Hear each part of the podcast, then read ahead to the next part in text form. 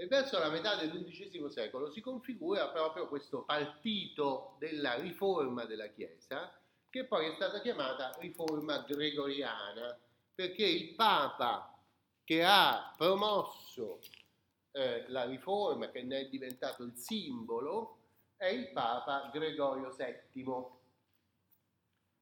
che diventa Papa nel 1073 e muore nel 1085, se non sbaglio. Gregorio VII, già prima di diventare Papa, era il capo di un partito della riforma. E questa riforma eh, predicava alcuni cambiamenti per la Chiesa. Cosa predicava? Innanzitutto la lotta alla simonia. Abbiamo visto che cos'è la simonia, no? L'appropriazione di beni o di funzioni ecclesiastiche da parte di persone che ne usavano per il loro vantaggio. Dunque la lotta alla simonia, anche alla vendita dei beni ecclesiastici, è una pretesa di separazione, se volete, fra il pubblico e il privato la lotta alla simonia è dire certe funzioni ecclesiastiche sono istituzionali, non potete usarle come cosa vostra, no? Non potete venderla, non potete trarne vantaggi, non potete trarne frutti. È un peccato mortale se voi vi comportate in questo modo. Questo comincia a essere uno degli elementi, dei filoni in cui il partito della riforma, capeggiato da dal Papa, che prima di diventare Papa si chiamava Ildebrando di Soana. Soana è un paesino in, uh, nella Maremma, sulle montagne della Maremma. Eh, la prima cosa dunque è questo principio, importantissimo perché abbiamo visto che nella crisi dell'impero carolingio si erano sviluppati poteri locali e anche le prerogative ecclesiastiche erano state asservite agli interessi delle famiglie. No? Secondo elemento è la lotta al concubinato del clero.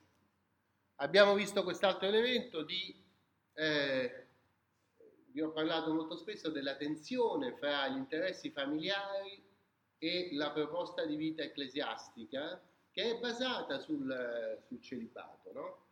È basata sul celibato non solo per motivi spirituali ma anche per motivi sociali, perché mi sono dimenticato di dirvi, ad esempio Gerberto Rigac, Papa, che diventa Papa Silvestro II, veniva da una famiglia di umilissime origini, una famiglia contadina.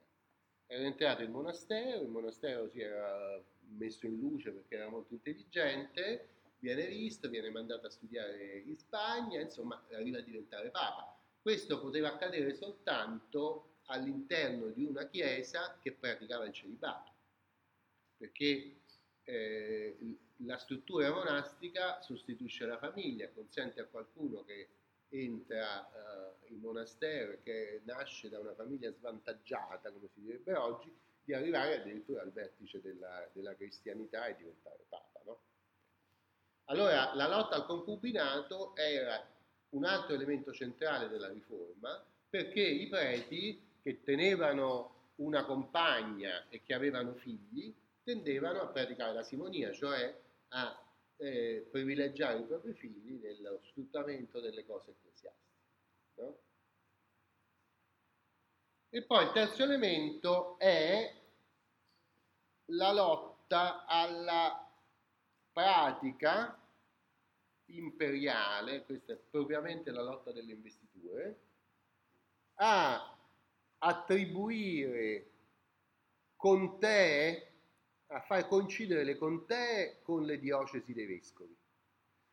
E a assegnare il titolo di conte insieme al titolo episcopale, cioè dare a qualcuno una investitura che era un'investitura feudale perché lo nominava conte, ma anche ecclesiastica perché lo nominava anche vescovo, essendo unificata la funzione di vescovo e di conte in determinate diocesi. Una tra le più famose di queste diocesi, eh, che sono direttamente vassalle dell'imperatore, è quella di Magonza. che era una grande diocesi vicino a Francoforte che prendeva un terreno molto importante. No? Allora, quando, poiché il vescovo era anche un vassallo imperiale e amministrava la giurisdizione in nome dell'imperatore, l'imperatore voleva nominare lui questo vescovo. La, il partito eh, gregoriano si oppone a questa pratica affermando che solo la sede papale può nominare o deporre i vescovi. Va bene?